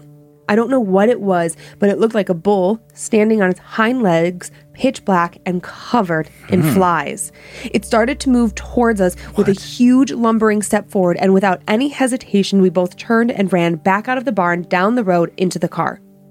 It felt like an eternity getting out of there. The dirt road was so narrow that it was impossible to turn around, so we had to reverse all the way back to the main road. We were driving towards the closest lights faster than was safe, and we didn't speak a word until we found a gas station. Neither of us could really communicate about what we saw, so we stopped trying and instead focused on getting back and talking about anything lighthearted we could think of. I stopped going on drives with Steph after that. We still talked, but the communication was pretty stilted, and we went longer and longer between conversations until one day, maybe five or six months later, she called me, screaming at me that she wanted her apartment key back and that I needed to stop fucking with her because it just wasn't funny. I was desperately confused because I had given her key back almost a year ago when she had given me a spare while she was out of town with her family at the Osage powwow. I asked her what she was talking about and she started crying, telling me that she'd been finding dead flies in her windowsills, Whoa. like a disconcerting amount, and she had never ever had this problem before. I tried to calm her down and offered to come over and help her sage her place, but she declined and said she would talk to her grandfather to see what his suggestion was. I never did hear how it turned out. I moved out of state a couple years later without ever hearing from Steph again. I still don't know what the fuck that thing was or if it was even actually connected to the flies at Steph's place, but I do know that I won't be exploring abandoned places again anytime soon. Calliope. Calliope. Mm-hmm. Cool name. hmm very cool name. Very like uh, strong occ- occult vibes. I think so too. come from all that where like they go there and then like maybe bring some kind of energy with them or her friend did. Um, the, yeah, the, the- with like the flies. Oh, I was thinking that like some sort of occult activity happened in that barn. That's and what I'm thinking. Oh, I don't think they brought it with them. No, no, no, no, brought it away from them when they left the barn. Like that's why the flies Got show it. up at her Yes, place. yes, late- like yeah. attached. Yeah, Yeah. yeah, And that weird, like maybe that bull was sacrificed or something. And like, but what a creepy, Mm-hmm. Creepy thing. Uh, I keep flashing on uh, oh this movie I finally watched, Army of the Dead, where it's like yeah, there's this like zombie tiger, Mm-hmm. and it's just like oh rotting and looking around. But it, it is interesting, like where you're. At least I'm used to seeing like zombie people Mm, or images mm-hmm. of like rotten people, but it's weird how um, different it feels when it's like a bull. Like Yeah. like if you walk and there's like some rotting bull walking around or something. I don't know. That's a I haven't I can't think of another story where that animal comes up in that way. That's interesting. No, and, and it doesn't sound Real like they know for sure if that's even what it was. Right, just, what you kind of thought in the moment. Yeah, this this moment. The scariest part, honestly, for me was the sound. Hmm. Why, why, why, why, why was the buzzing only in the barn? yeah. Like how weird is that? Like if you the, and the I sound are, wouldn't be contained in a barn. Like, it's, yeah, it's not a soundproof area. No, and that's not even a thing. Like if you okay, I've been in a soundproof room before, Yeah. and if you are standing in the doorway, one person in and one person out, it's Right. The the sound is not contained until the door is completely closed. Yeah. So how would it be possible that Calliope is in the barn, Yeah. hearing this sound, and Steph is like right, Right outside the door and Yeah. can't hear it until she crosses the threshold? Yeah. That weird shit. That is so uncomfortable Mm-hmm, for me because I, I cannot come up with any explanation for why that would happen. Yeah. Yeah, me either. And I've also never heard of that happening. So it like really got me. I like that one. I like the mystery of that one. Mm-hmm, Where yeah. just a, a couple isolated things that appear to maybe be connected, and it's just spooky and creepy, and we don't know why. Yeah. Don't yeah. know why those things happened. Yeah, what what started any of that? yeah, it doesn't really make sense, but it's definitely That's what's uncomfortable. yeah, that's what's so fun about this world. It's like I, I do love just so much mystery about it. You do. Mm-hmm. Where it's mm. like very little of it makes sense. Mm-hmm. True. True, true, true, true, true. Allows for so much wonder. Oh man. Remember like a couple weeks ago we did that well, not we, you did that story about brown Brown, Mountain Lights. Brown Mountain Light. Okay. So that Yeah, what were you gonna say? I was gonna say brown Uh, I was- eyes and the was- mountain the no, I lights. was joking about some, something before the show, and Oh, boy. my brain went to a different place with Of the course. brown stuff. Stay here. I, I am brown. Yeah, the Brown Mountain Lights. Yeah. Yeah, yeah, yeah. And so what did that end? What did they kind of think that that was? No, They no don't idea. know. I mean, there's like all kinds of speculation, but a lot of it is like UFO related, Uh-huh, and I think I think that's how it was dealt with on uh, X Files many years ago. What if you saw like just eyes floating out there? Like, Hmm. I often think about okay, camping or just like being, uh, you know, in like a cabin that has an outdoor hot tub, or like Yeah. being at our house, like outside, and because we don't live too far away from like a wooded area. I mean, we don't butt all. up to mountains or anything, but it's like we can Pretty close. pretty close. Yeah. But like, you know, it's interesting to think like what obviously there's creatures out there. Yeah, and the glowing eyes thing. But like their eyes don't glow. Well, they don't glow, but I will say animal eyes, it is so creepy that way because of any light, like the light refracting back off of them, Mm-hmm. it is gives them a glow-like appearance, which is spooky. Like when you're driving down like a dark highway at night and you got your, you know, especially your high beams on, you, and, and all of a sudden like a deer looks your way, Mm-hmm. it does look like their eyes glow, just like the light coming, like reflecting back off their eyes. I don't know that I've ever driven down a road and actually encountered a deer in the road how you're Like, off- off- describing. off, the side of the road. I Not have. really. I only do like, you know, sort of in town here Yeah. because the deer are so docile. No, and if it's real dark, or sometimes even in the backyard, our backyard, if Mm-hmm. it's like late at night, well, now late at night, if it's 4:30 p.m. and it's pitch black out. Yeah, welcome to the Pacific Northwest. Uh huh. But if you have like uh the porch lights, like the dogs are in the corner. Yeah. Or, or I remember actually it's better with like the flashlight. I remember um Oh, yeah. when the power went out. and Yes. we were using flashlights, and I was trying to find the dogs. And if you hit the dogs with a flashlight and those eyes glow back, Yeah. it's pretty creepy. It is pretty creepy. When I let the dogs out at night, Mm-hmm. I get really uncomfortable because I'm like, is that the dog's eyes or is that Yeah. something else? Well, this story. but, but there's but there could be a different kind of glow. Yeah. it's like I'm not shining the light. What the fuck is going on over there? well, this is like a nice, fat, long, Okay. paranormal, juicy, what's in the woods, what are those eyes kind of story. I'm settling it. Get cozy. Okay. Dearest Suckmaster General, Queen of Darkness, and all of bad magic. Hello! And for starters, my fiance and I are longtime suckers. I'm a huge Scared to Death fan. We both listen fairly religiously and often give the other shit if they're not caught up. Thank you. We love what you do and please don't stop. Please let me tell you that I have always been in, tel- in touch with the paranormal. I love the dark and have never had a bad experience. They've all been benign and usually pretty spoopy. I'm an experienced tarot card reader and, much to my fiance's chagrin, continue to read when I feel anxious or stressed as it calms me. My fiance and I got engaged in the middle of the COVID pandemic hmm. after having been together for nearly 10 years. Wow. We've been through many major life moments together, including high school graduation, college graduation, medical school, and now his residency. This means we've accumulated friends from all our different stops in life, and with us attending two different high schools and universities, and him moving states three times without me. So when it came time to plan our bachelor and bachelorette parties, neither of us was really interested in going out without the other.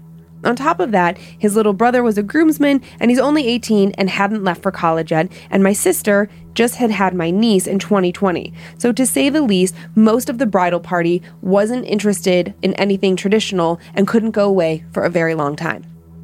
And that was fine with my girls and I. We went on a long girls' weekend mm-hmm. trip for some light hiking and relaxing. But Jeff wasn't, oh, we wanted to go on a long girls' weekend for hiking and relaxing. But Jeff wasn't interested in anything like that. He told his best friend Dan that all he wanted to get do was to get some of our favorite people to a cabin in the mountains and drink to our heart's content. So they booked a VRBO, called a bunch of friends, and invited all the wives. There were two couples, Jeff and Sarah, Chris and Haley, a single female friend that we've had forever, Kathy, and Dan, whose girlfriend decided not to come. We stocked up on liquor, brought a bunch of card games, grabbed those flying in, and hit the road to the mountains in northwestern Georgia. Everything was great. The cabin was awesome, even if the drive gave this Florida girl some serious heebie jeebies, some scary curves and hills that go up yonder. It was three stories with you entering, oh, the cabin was three stories with you entering on the main level, which was full of windows with no shades. The kitchen, dining room, one bedroom, and bathroom were all there. Upstairs were two bedroom bathroom combos, and in the basement was another bedroom bathroom with a lounge area complete with a pool table and bar. There were outdoor decks on all three levels, and the one off the basement included a working hot tub. We had decided to make the downstairs our hub since it had the bar, pool table, and hot tub. What else do a bunch of young whippersnappers like us need? That first night, we started drinking pretty early, ate pizza, hung out, and generally just had a good time. At some point, Jeff looked at me and said, Let's go in the hot tub. And I was all for it. It was not late by any means, about 8 p.m. or so, which made the woods surrounding the cabin gray in the evening light. It was peaceful and quiet, but in the way that the woods should have been alive with noise, but, uh, but in the way the woods should be alive with noise, but nothing man made. We hop up and keep drinking as we get into the hot tub. Everyone's getting along and there's no drama. I find myself staring at the swirling water in the hot tub, which makes me realize I am drunk. No, wait. I'm whatever you are when you're beyond drunk. I've been memorized by the hot tub for who knows how long, long enough for the woods to go dark. Now, mind you, the only light we have is from the naked bulb on the side of the house, and the hot tub lights don't work, and there's nothing around us to throw any glow. I glance up from the water, it's really something, I gotta tell you, and realize that not only is it dark, but the woods have gone silent. There's literally no sound coming th- from them. Odd, but maybe we've just been super loud and I haven't noticed. I force myself to tune into whatever the others are saying, which is also sounding like nonsense. Something about getting out and drying off. Pfft, no, I like it here. The water is pretty. So it ends up that Jeff, Dan, and Haley get out and go inside to dry off. This all makes the hot tub much quieter than before. I can now distinctly tell that there is absolutely no sound coming from the woods. I move as quietly as I can, closer to our friends, whispering, Do you hear that? They both look at me crazy, and in normal, loud, drunk people fashion, they shout, What? Hear what? It's so quiet. At this point, I'm fixing to brush it off as us being super loud, except when I glance around in the woods, I begin to get the chills. The hair on the back of my neck stands up, and I start to feel really creeped out. I grab Chris's arm, and he looks at me like I've lost my mind. Why are your eyes so big, and why are your hands so cold? Let's remember that I'm sitting in a 102 degree hot tub and it's the middle of summer. There's no way my hands should be cold. At this point, I'm hmm. shivering, and Jeff comes back outside to see if we want to come in. I reach out for his hands, and he hisses when I touch him Babe, your hands are like ice. He's staring at me as though he's seen a ghost. You're shivering. What the heck? He leans over to check the temperature of the hot tub, and I looked behind him into the woods, and I swear I saw a pair of bright yellow eyes staring at me. When Jeff stands back up, I just point to that spot and say, Eyes. I'm still shivering, my hands are freezing, and I still feel like something is watching us. I've also decided I am completely sober at this point. He turns to me and says, I didn't see anything, baby. You're just drunk. I'm prepared to shrug it all off, and my intuition saying that there is something out there, but hey, maybe he's right. Maybe I just feel sober. Chris and Kathy get out of the hot tub, and Jeff goes inside to grab me a towel. I lean on the edge of the tub that butts up to the railing that leads into the woods, close my eyes, and sigh. It's still so silent in the woods, and I shiver again. The door to the basement opens, and I stretch, opening my eyes, preparing to get out. Staring at me from the woods are several pairs of yellow eyes, unblinking and wide, casting a yellowish green glow, green glow on the plants surrounding them. So clearly I can see the leaves are outlined in the dark. I stumbled backwards towards Jeff and nearly slip as I'm still in the hot tub. He hoists me out, wraps me in a towel, and carries me inside, all the while I'm staring over his shoulder muttering about the eyes. When we finally turn in for the evening, it's about 2:30 in the morning, and I still can't hear anything but the silence coming from the woods, and I'm still cold as ice. I don't really get to sleep, and I wind up waking up earlier than everyone else. I go outside onto the deck and for and go onto the deck, and the forest is back to being what it should be, teeming with life, friendly and inviting. I'm sitting up there having my coffee when Chris comes outside and joins me. Couldn't sleep? I ask him with a small smile, laughing about everything from last night. Yeah, I kept dreaming about those big yellow greenish eyes. I heard someone get up and decided to join you instead of waking up Haley. My blood went cold, and the smile slipped from my face. I didn't tell anyone about the color of the eyes, just that there had been eyes. Chris was just as drunk as I was last night. Maybe it was a group hallucination? I mean, is that even a thing? I decided to play it cool. Maybe he was joking with me. Wow, that's weird. He nods, and the rest of our day just goes fine, nothing out of the ordinary. I tell myself I was too drunk and vow not to get nearly as smashed for the next two nights. We spend our day hanging out playing games, and we go to the local general store for supplies. That night, we head outside to go in the hot tub. I take stock of everything around us. No eyes, and the forest is bright and cheerful. We don't stay out nearly as late or get nearly as drunk and end up in bed sh- just shy of midnight. Nothing was amiss. I was relax it was relaxing as this trip was supposed to be. Our last full day at the cabin is spent much of the same way, hanging out and eating and drinking. We're not very creative. This time, when we end up outside, I'm still sober, and once again, the woods are peaceful. We all get comfortable and tell ourselves it's going to be another early night, but somehow it reaches midnight and I'm not even remotely tired. Jeff, Haley, Kathy, and Dan all head in for the night while Chris and I stay in the hot tub talking about life. He's one of my best friends, and I don't get to see him that often. So every chance I have, I will take, even if it means shorting myself on sleep. We're in the midst of talking about my battle with depression, another tale for another time, when I realize the forest has gone silent once again. I raise my hand in the middle of my sen- of his sentence and place my fingers to my lips. He looks at me crazy before he starts looking around, and I can see it dawn on him that it's too quiet. He makes a gesture to say, What the fuck? And I respond with an equally confused gesture of, How should I know? I reached out and grabbed his arm, pulling us both to the center of the hot tub as we keep glancing around and not necessarily panic for cautious, but are cautious for sure. I find the spot where I first saw the eyes, and like stepping into AC in the middle of a hot, humid summer, I get goosebumps. The creeped out feeling was back with a vengeance, and my hand was still on Chris's arm, turning freezing in an instant. He stared at my hand as though it was burning his skin and reached out for the other hand that was under the water at the moment. Our fingers laced, and he cursed, Holy shit, both of your hands are like ice. I could feel myself beginning to panic, so I dropped my eyes to the water and I said, Get the fuck out. he got out first, finding our towels and offering me a hand to get out of the hot, out of the hot tub. I wrapped myself up in the terry cloth towel and looked out towards the woods. Big mistake. Huge. There were dozens of glowing eyes staring at us from the foliage. Chris was so frozen, and so was I. I felt like we stood there for hours, rooted to the spot, unable to move. The unblinking eyes holding us in place. Suddenly, the door to the basement opened, and it was Haley. It was like it broke our trance, and we both jumped and faced her.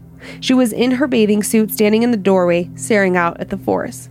Chris picked her up and carried her back inside as I shut the door and locked it and pulled the curtains closed.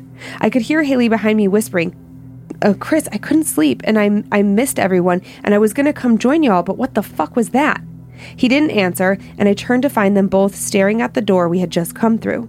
I walked over and sat down next to her on the couch, where she reached for my hand and then pulled back, realizing how cold I was. We all looked a bit shell shocked. Chris trudged over to the bar and poured us several shots, which we drank in earnest before heading up the stairs to the main floor. As we reached the top, Chris closed the door to the stairwell, closing out the remainder of the light from downstairs in the common area. Haley gasped, the sound echoing in the large expanse of the room.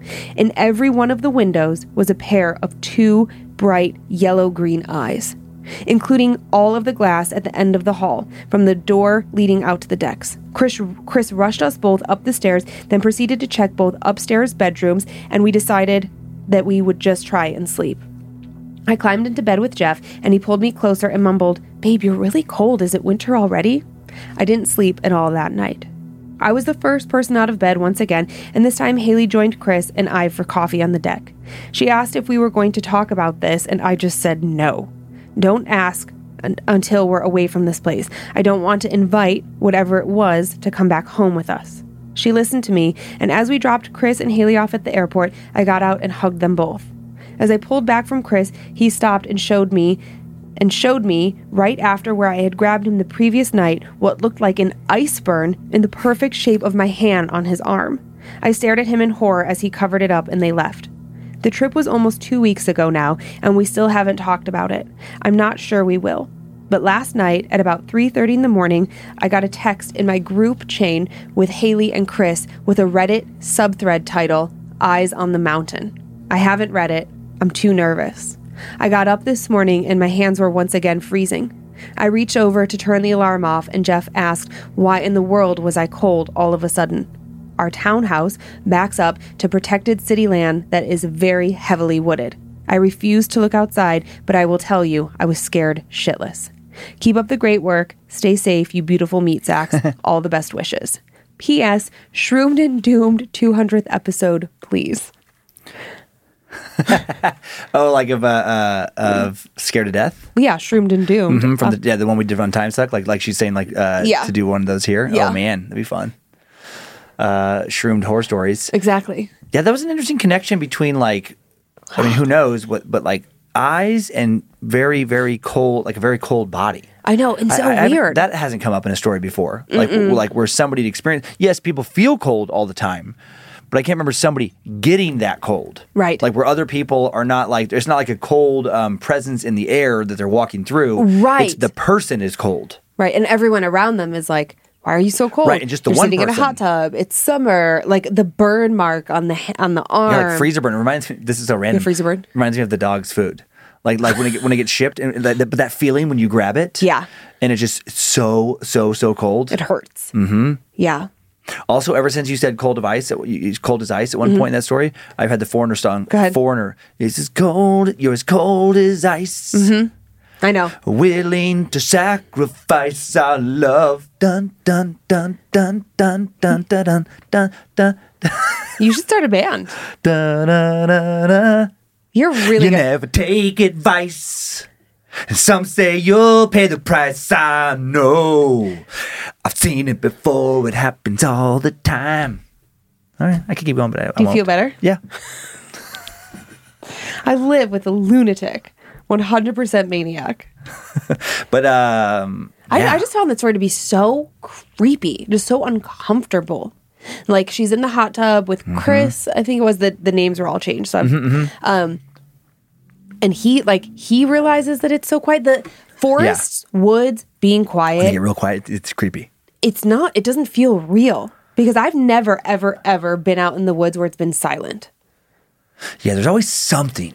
At least like like a breeze or something. I like mean, a little squirrel or a Mhm, I little mean, snake or I mean, Yeah. there's something moving around. yeah, there's quite a few nocturnal creatures uh, in in the forest for the most part. That's, Yep. when, that's when they do their little hunting and stuff.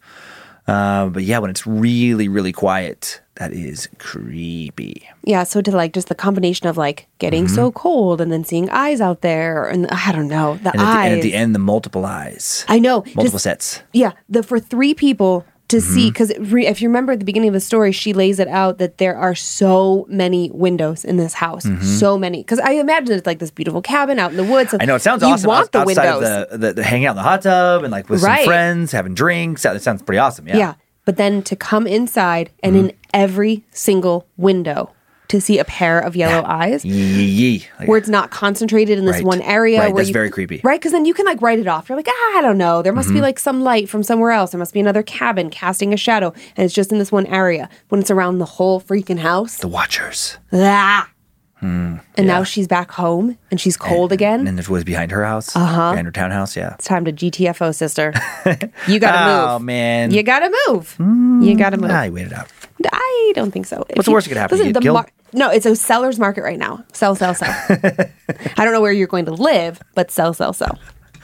Those are good good stories. Good stories. Do you want to do some uh, Annabelle shout outs? Yeah, do you want me to start? Uh, I can go first. Okay. Okay. All right. Well, I guess I'm going first.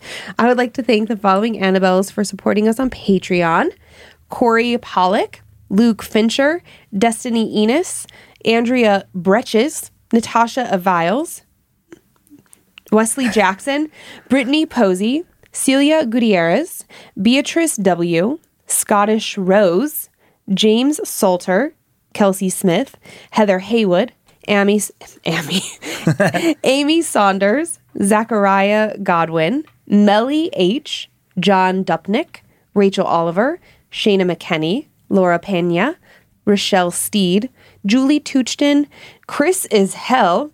okay. Elizabeth Bowen, Ivan Puentes, and Weston Maurer.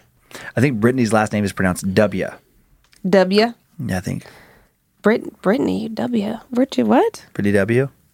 I'm just being an idiot. Beatrice Oh, W. Beatrice. Damn it. I, know, I was like- trying to hang on to it. Well, because right, Beatrice W. like two names before that was Brittany Posey. so I was like, wait, what? Did I mess that up? you suck. Ah, I suck. Uh, I'd like to thank the uh, following Annabelles for their support of our show on Patreon. Bio Mike, Brittany, Phoenix, Alyssa, and Becca Neely. So I got a whole family there. Uh, James Foltz, Nick Oram, Eric Miller, Kristen Thompson, Justin Rawson, Brian Savala, Jamie Hawk, but not the Jamie Hawk that we know, Uh, from yeah from back the- in my college days. You have the exact same name as the person who married us. Is a very good old friend of ours. Yeah. Ron DeBellis, Justice Terrell, Jacqueline Birch, Dylan and Drew, Lindsay Niblet, I like Niblet. I know it's a good one. Look at you, Niblet. Little Niblet. I'm sure she's heard it all. Par- Niblet, party at two. Uh, Eric Guzman, Kimberly Young, Alex Schrafer, or Shar- Sharfer. Sh- uh, Shar- Sharfer. There's an extra R in there. Schreffer? Roblin. Is it Roblin or Robin? Robin Pounds or Roblin? You, I've never seen Roblin. I don't. Might, maybe an L snuck in there. Maybe it's Robin Lynn. No, you, it's R O B L Y N. Roblin. Roblin. Roblin. Okay, Roblin. I apologize. If that's uh, you have a, I, I, I love the name Roblin. Uh, Denose Davis, Ariel K, Mandy Herwick, Trisha Al- Trisha Allen, Kenneth R. Garrity, Brandon and yeah, Brandon and Bree Williams, and Josh Josh. Oh man, Bossert. I know a lot My of tongue like. gets all twisted around trying to like go. yeah, yeah. Are you done? I'm done. Okay. And then I have the following spoopy shout outs. We don't have time today, and that's our show. Thanks. Okay, go. How dare you? I don't have anything soft to throw at you. Okay. To Sarah from Luke, love you. To Brianna from Eddie, love you. Happy belated birthday. To Candace from Ruben, you're the most amazing partner. And also to his brothers and sisters in blue. Oh gosh, in Texas, uh, you Uvalde, you you've I don't know how to say this town. Uvalde, I'm not sure. Uh, th- this is my favorite spoopy shout out possibly ever. Okay.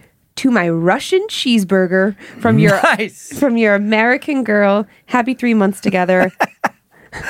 Uh, to Cal, oh, our, an Aussie manor of ours. We love you and we love Australia and it's real. Yes. Yes. We know it's real. We know it's real. We're gonna come visit someday. Oh, yes. Hopefully soon. Hopefully sooner than later. Ah, please, I would love to. Mm-hmm. And that is our show. Thanks for continuing to send in your personal tales of terror to my story at scared to death podcast.com. You can email us for everything else, info at scared to death podcast.com. Thank you to Logan Keith and Liz Hernandez for their work on social media. To Logan again for running badmagicmerch.com. Thanks to Joe Paisley, producing and directing today, pr- providing mileage stats.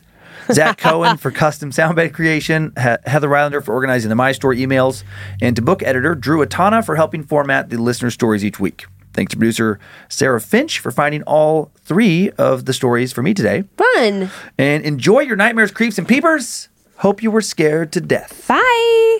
You knit. If spirits threaten me in this place, fight water by water and fire by fire. Banish their souls into nothingness and remove their powers until the last trace.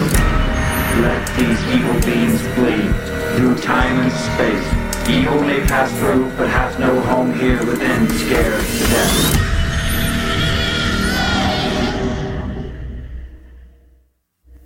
Bad Magic Productions. With chocolate treats mixed into dark chocolate ice cream, the Tillamook Chocolate Collection is a chocolate game changer because the thing that pairs best with chocolate is more chocolate. Tillamook Chocolate Collection Ice Cream. Extraordinary Dairy.